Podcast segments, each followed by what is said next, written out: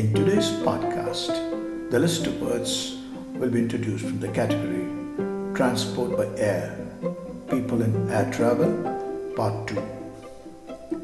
Flyer, an individual who maneuvers an airplane, generally a small one, not a traveler plane. Frequent flyer, an individual who travels a lot in a plane on business flights especially if that person is part of a program that awards prizes to people who travel by plane frequently. Ground crew, service personnel responsible for maintaining and servicing aircraft at airport, whose job is to handle aircraft when they are on the base. Navigator, a person who travels with a quest for exploration on a boat or in an aeroplane.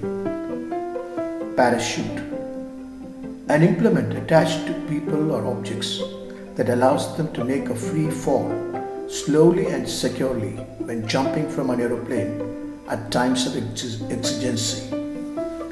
Parachutist an individual who jumps out of a plane with a parachute.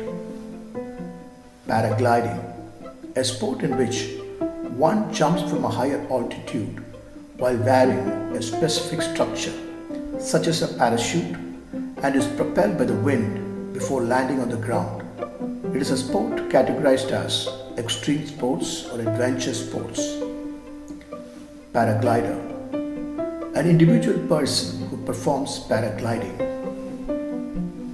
Passenger an individual who is traveling in public or private transport like train, aeroplane, or ship pilot, an individual who is qualified to fly an aircraft and controls the operations of an aeroplane. Sky cap, an individual whose job is to transport people's baggage at an airport.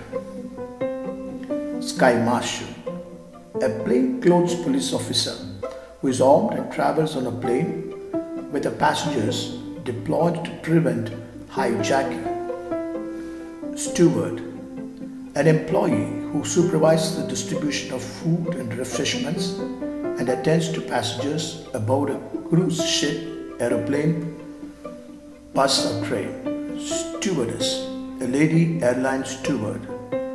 Test pilot, a trained pilot who specializes in performing exercises on new or experimental aircraft that are intended to test their strength by putting them through harsher strains than usual to test their airworthiness.